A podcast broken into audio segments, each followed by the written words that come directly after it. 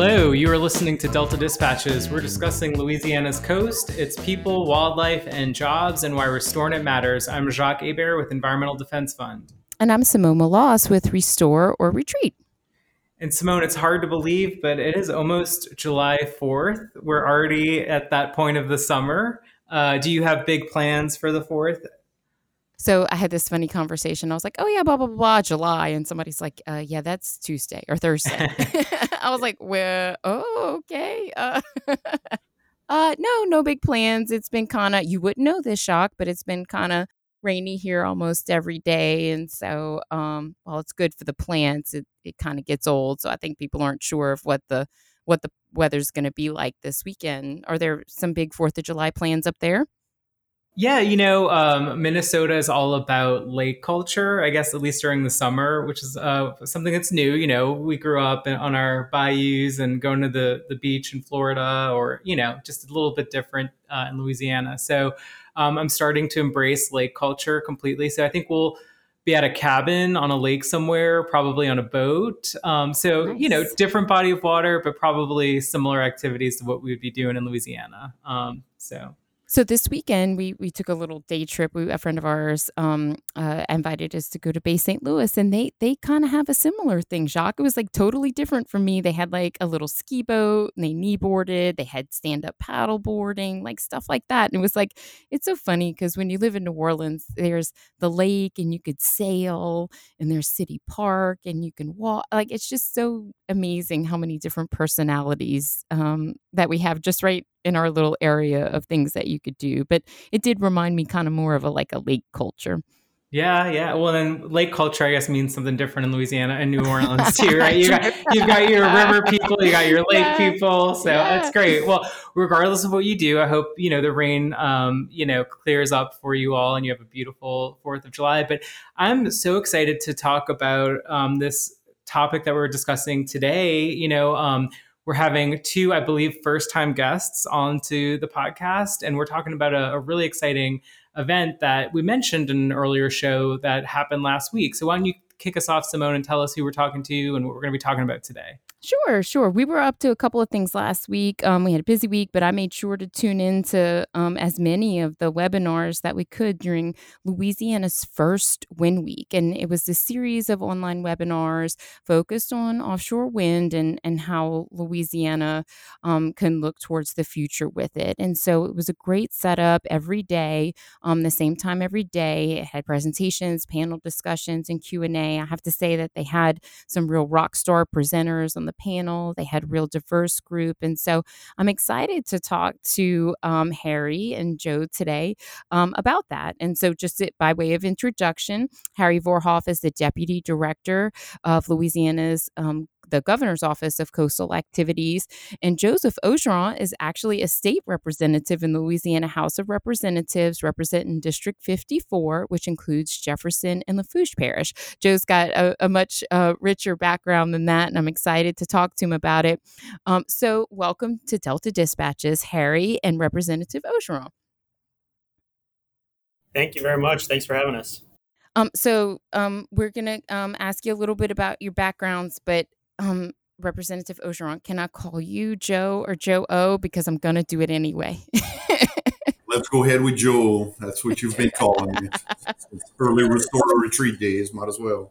Jacques, um, uh, uh, Joe surprises me all the time. He's like, um, hey, on that last Delta dispatches, and I'm like, oh my gosh, you listened, you really listened to us. so Joe, Joe is truly an avid listener, um, unlike Harry's boss over there in the in the governor's office of coastal activities. So, um, Joe, let's start with you. Why don't you tell us a little bit about yourself? Uh, born and raised on the bayous. Uh, a graduate from uh, our Harvard on the Bayou, Nicholls, Nicholls State. Uh, got a degree in physics and moved away from the Bayou in short for about 10 years, five years in Dallas while I got my PhD, and then another five years uh, for M&M Mars, the candy company, and uh, lived in New Jersey at that time. And let's just say having a young family and, uh, and, and experiencing four full seasons as Jacques will now get to know Minnesota uh, after a while, you know, having to having to use a snowblower and stuff like that is not what a Cajun boy wants. So with the young family, I opted to move back to Louisiana and join the family business uh, in in offshore vessels servicing originally the oil and gas company, then looking uh, to do things in uh, in other markets, and that's how I got into offshore wind. Okay, hold that story. We want to hear more about that, but let's get to Harry. Harry, why don't you tell us a little bit about yourself? Sure. Uh, I am a New Orleans native, uh, born and raised there. Uh, went up to Philadelphia for undergraduate degree at University of Pennsylvania, then came back down uh, for Tulane Law School, which I focused on environmental law. I stayed over at uh, Tulane after graduating and, and, worked as a fellow at their Water Law Institute uh, with Mark Davis. Uh, and then I moved over to uh, state government and joined the Louisiana Attorney General's office, working in their lands and natural resources section and then their environmental section for, for about five years uh, before making a jump uh, over to the governor's office last year.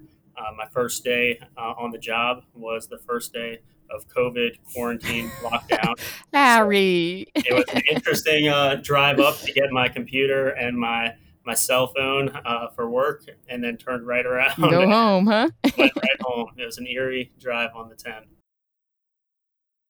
Well, it is an honor to have both of you on the show, and hopefully, this will be the first of many appearances. Um, and so, we want to get to the topic at hand, which is the first ever Wind Week, which wrapped up last Friday, that you were both uh, very involved in. So, let's start with you, Harry.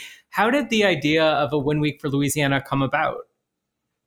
So, last uh, fall, the governor requested that BOEM stand up, uh, and that's the Bureau of Ocean Energy Management, which uh, manages all the offshore energy leasing for the United States.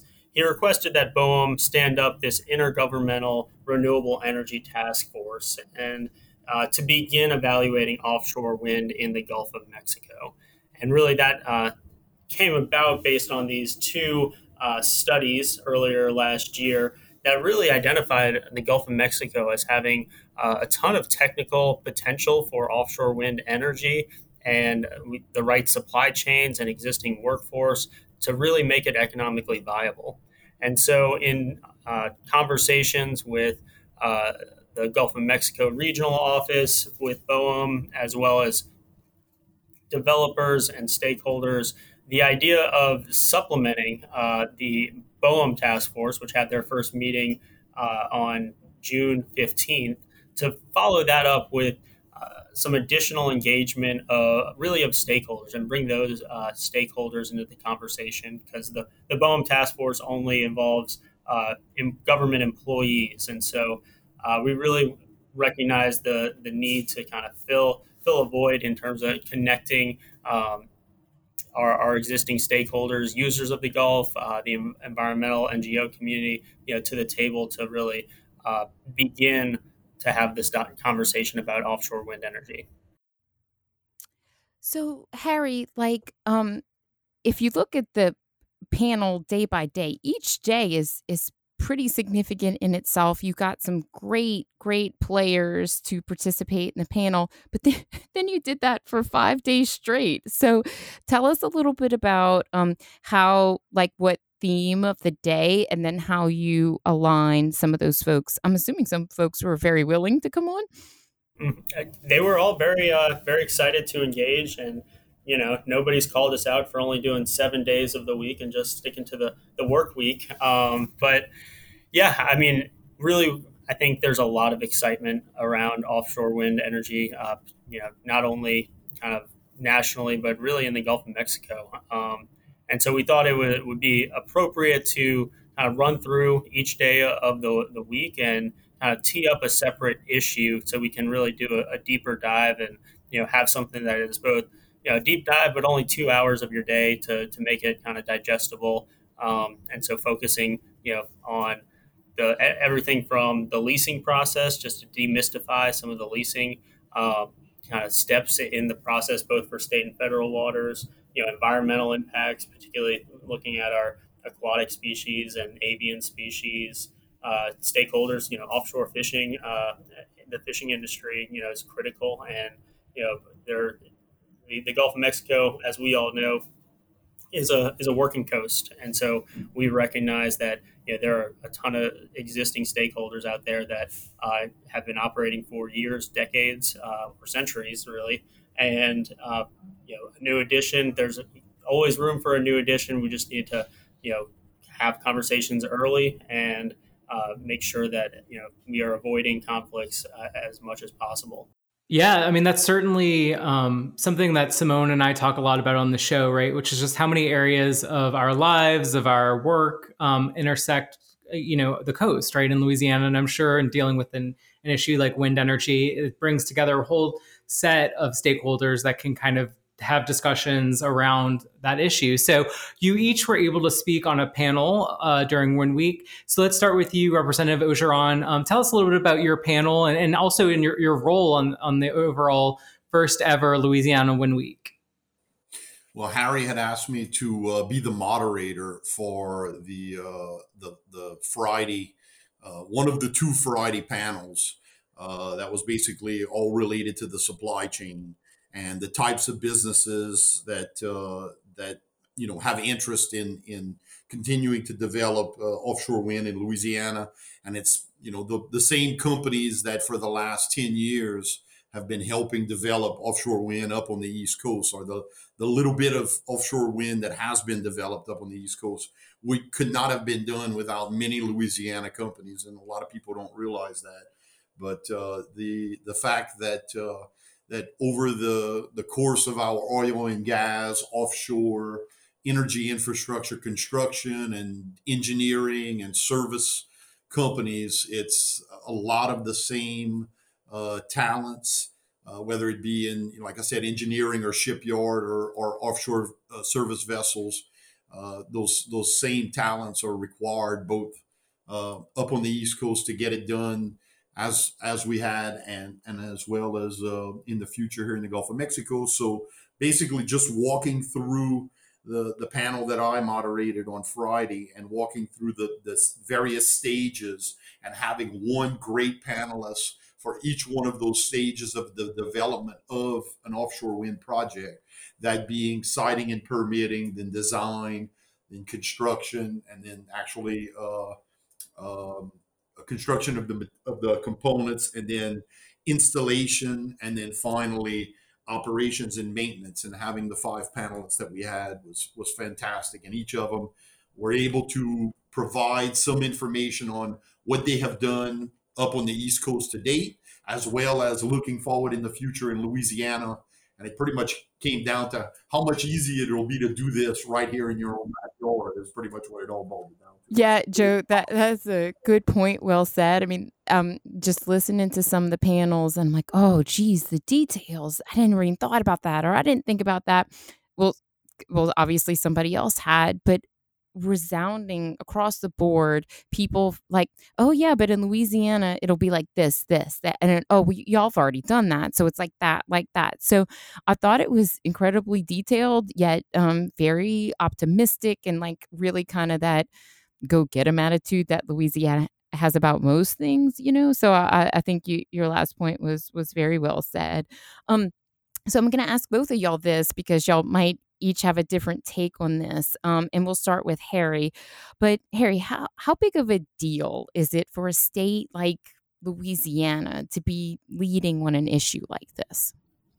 I mean, it, it's huge. Um, really, not only from an economic standpoint, which you know there is fantastic economic potential uh, for existing companies to diversify their portfolio, uh, to continue to work in, in uh, the Gulf of Mexico uh, on energy projects, and so you know adding in uh, offshore wind to uh, existing oil and gas operations is huge.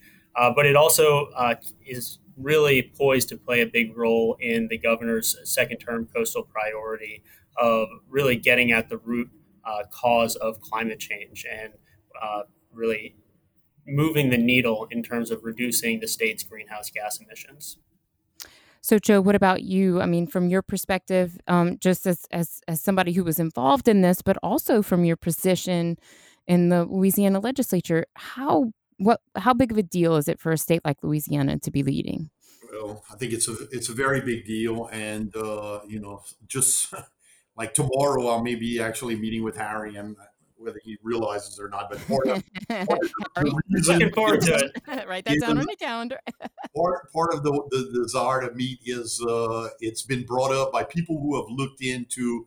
I want to do. Uh, let me take you back. Block Island was a state project, and of course, everything we're doing with so Rhode Island, though, right? Rhode like, Island, yeah. mm-hmm. the state of Rhode Island uh, within water, within state waters, two point nine miles next to the three mile border, and Louisiana has that same border. And there's companies now that want to do a state, uh, Louisiana state project, and that requires them to basically abide by the state, uh, you know, Department of Natural Resources laws, and and they need to be, let's just say, updated to be more offshore wind friendly. And that's that's basically the the, the crux of tomorrow's meeting is just basically uh, where the problem points are and how to resolve them. So as a state legislator, this is you know prime prime ground for me to plow and and help cultivate for uh, to ease the the process of Louisiana moving into this arena. Uh, beyond, I mean, I always look at it as state waters is like your front yard. You do it, you know, real nice and cute and cost effective, and of course, the BOEM, the uh, the OCS with all the the big backyard that we have, especially in Louisiana, we have lots of shelf property uh, that we could we could do a lot of this potential work going out further into the future. So just looking to uh, at least start on the Louisiana aspect of it, and uh, and make it make it viable for for people to be able to invest in, in a, at least a pilot project to start. Yeah, several times on some of those panels, the point was made about state versus federal boundaries, and and some things don't care about that, right? Fish, uh, birds, you know, and and so that's an interesting point. But it is two different maybe systems that you have to navigate. And um, how do you, how do you eat an elephant? I guess one one bite at a time. But those details do have to be figured out, and so um, that is a, a very special perspective that that you can bring to that. The federal elephant is a lot bigger than the state that's why Block Island did with the. I mean, that's why Rhode Island. Yeah. Yeah. Right. Yeah. So, Harry, um, can you talk about how the, the, the opportunities that were highlighted at the Wind Week um, fit into the larger priorities for the current administration, and what are some of those like opportunities that you all are working on in the years ahead? Certainly. So, I already mentioned that you know this really is a component of the governor's greater effort to uh, address uh, greenhouse gas emissions, and, and really uh, this is a second term coastal priority of the governors because really getting at the root cause of climate change gets at the root cause of sea level rise and more intense storms uh, coming knocking at our front door. And so, really, from a, a, coastal perspective, it's critical that we you know do all that we can to uh, maximize the longevity of our restoration and protection projects uh, that are just critical to our coastal communities and our way of life down in South Louisiana. So um, the governor created a 23 member uh, task force to work over the course of uh, about 15 months to develop policies uh, that the governor can implement or uh, promote to uh, put Louisiana on that path to net zero greenhouse gas emissions by 2050. And so uh, we are working you know, with this task force uh, to to generate those policy proposals, and we'll have a, a climate action plan on the governor's desk by February first of next year. Um, Harry, I want, I'm going to go back to that in just a little bit, but I, I want to um, go back to something with Joe for a second. Joe, I know um, we talked about you know graduate of Nicholls, and um, I know that that you're very loyal to our university here. Is can you like touch on maybe some of the educational opportunities associated with wind and, and other kinds of things moving forward with alternative technology? Uh, well, I, guess the, the first thing that's closest to me is for the last eight years, I've been teaching uh, in the, the business uh, administration department as an adjunct professor, teaching in that maritime management, which which started off as just basically uh, four year degree, four year business degree seekers uh, wanting to get uh, more knowledge in the maritime industry that you know that was primarily oil and gas vessel operations and then in the in the the downturn oil and gas downturn 2016 17 i started changing the the presentations and the slides for that class to involve more brown water river uh, push boat and you know grain barges and, and things up and down the river. And, and actually we started getting more people from uh, uh, Archer Daniels Midlands and, and, companies that operate on the river, basically coming and recruiting some of the, the those uh, those business administration graduates. And then in the last two years, I've actually me being more involved in offshore wind and and uh, you know a proponent of uh, offshore renewables for Louisiana jobs. I've started. Uh, basically increasing that as part of my my curriculum in, in teaching. So now I would say it's a a third Louisiana offshore oil and gas and the vessels associated with that. A, a third is is uh, brown water river pushing, and the the final third is every type of vessel that's involved in uh, in offshore wind. Uh, you know the, the, various stages that I spoke about. So that that's that's a change I did on my part. Beyond that, I think the Coastal Institute will be real important uh, that that's being built at Nicholls, and uh, just you know, I'm I'm thrilled with knowing that uh, in the end, Louisiana, South Louisiana, our home area of Thibodaux and and Bayou Lafourche will become kind of a center of expertise in coastal resiliency and uh, coastal restoration. So proud to be part of it. Yeah, you mentioned the Nicholls Coastal Center. We're going to have to make sure that we have those guys on as a guest fairly soon. At, at some point, Jacques going to like totally catch on that um, our last guest was a Nicholls grad. Um, our guest before that was a Tulane law grad, which my husband was, and Harry is too. And so he's good. these are definitely have some Simone imprints on the last couple of shows. He's going to call me out sooner or later, but I do want to get the the Nicholls Coastal Center folks on to talk about the exciting work there. I want to thank the Louisiana legislature for for dedicating significant funding for that. And that effort was certainly led by um, by Harry's boss, Chip Kline, and, and a few others. So that's a whole other show for a whole nother day. But it's interesting, Joe, that you see though you your teaching reflects those trends that that we also see on the ground, but you can also see kind of on the community college front with this move towards um, you know certificates and and kind of the technical education that goes towards that. And we learned in coastal um, that you know you operate a marsh buggy um, then you can do that for an oil and gas project or you can do that for a coastal project too. So we'll also have to have some workforce folks on to talk about that as well. But i, w- I want to ask you guys i mean i want to be sure to tell the truth here and i, I want to um, ask each one of you individually you know, I guess we'll start with Harry. Harry, what is, I guess, if you had to identify the major challenge for expanding offshore wind here in Louisiana? If you had to identify one thing that you really need to overcome, what would that be? So, in the near term, I would say cost. Um, offshore wind is more expensive than onshore wind or onshore solar or natural gas. Um, so, that's kind of the near term. Um, kind of hurdle. Uh, and then long term, I would say that you know we need to make sure that we are avoiding impacts to you know our uh, existing users. I think you know, commercial fishing um, and aquatic species, as well as uh, you know avian species, birds, bats, and, and the like. Joe, what do you think?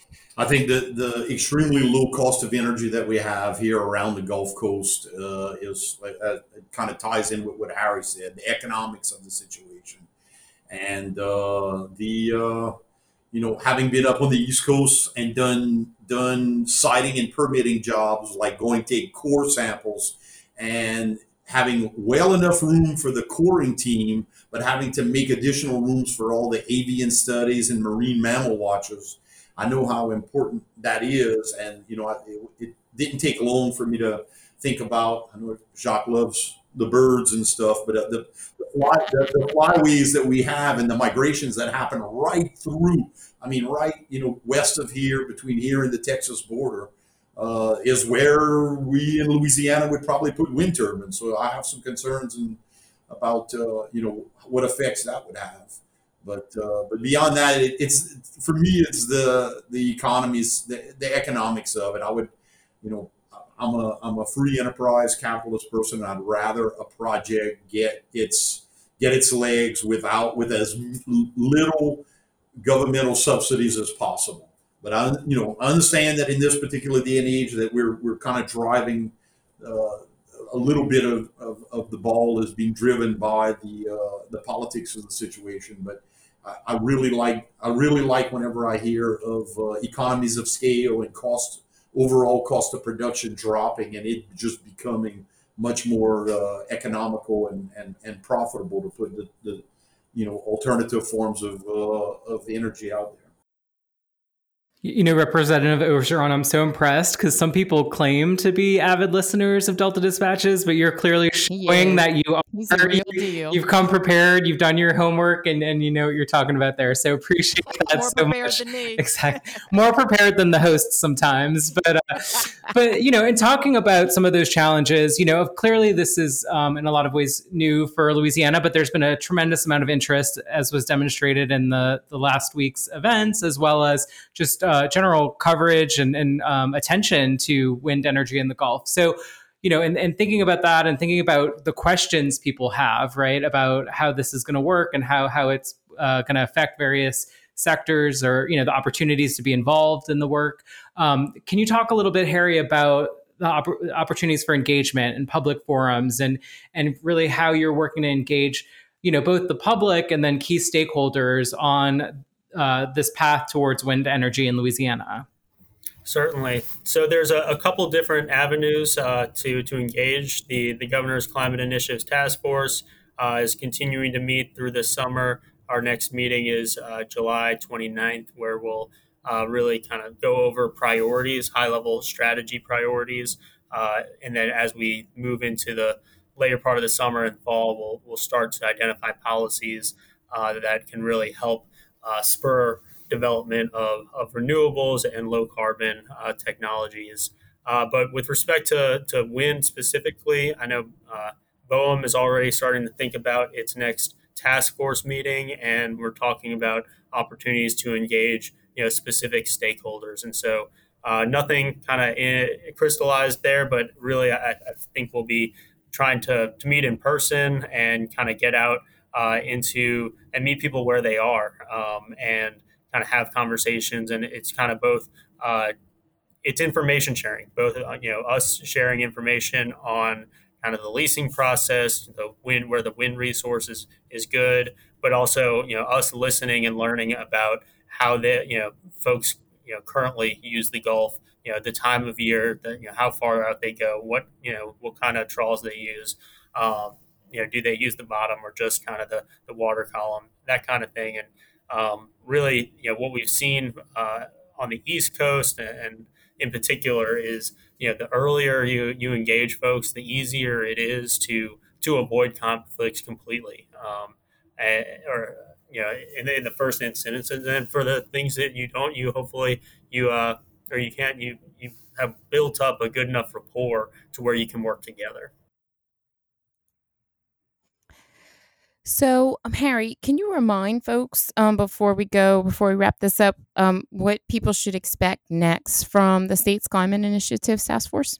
Uh, certainly. So, um, I mentioned we have our, our meeting, uh, our next meeting, July 29th, um, and we'll really be moving from this high level, you know, strategy of you know, promoting renewables, you know, uh, looking at uh, carbon capture, you know, developing carbon capture technology in a responsible way, uh, you know, the the value, the carbon value of coastal restoration, um, and kind of looking at these high level strategies. Um, and then, kind of as we move into the fall, we'll be uh, looking at uh, kind of developing those specific policies, whether it's a you know for a legislative package or for you know new rulemaking through uh, state agencies, or really holding up you know things that really are, are best held you know best handled on uh, a federal or, or, international level because this is you know this is a global effort. Um, and so we'll have our final report in February. Uh, uh, we'll prove it in January, and so the the public will have a public uh, input period in the, this fall, likely in in November, uh, to really hear from uh, the public on on whether this meets the mark in terms of you know a balanced suite of, of policies. So we're really excited. We uh, hope that you continue to you know folks uh, engage. You know we're moving to you know in-person meetings, but also uh, planning to continue to have you know to uh, broadcast it virtually so folks can continue to attend uh, even if they're not coming in person. But we really want to hear hear from folks um, on, on kind of where they would like the, the state to go in terms of a, a low carbon future. And and Harry, I just want to say kudos. Y'all have done a great job of trying to make sure that y'all have accessible information and making sure that it's, you know, uh, I think y'all started a YouTube page to make sure that people could have, you know, attend those meetings virtually if needed. Um, but for our listeners, if you want to find more information, um, you can go to the Office of the Governor and they have a Climate Initiatives Task Force page there. It starts at govlouisiana.gov. And from there, you can just Google Climate Initiatives Task Force. It has the uh, last meeting information and it has information on public comments and notices. That's great. Thank you, Simone. So Joe, I gotta gotta um you know give you props for for not just being uh, an elected official. Thank you for serving, but also you serve me at Restore Retreat um, as a board member. Um, so I want to talk a little bit about that aspect of what you do.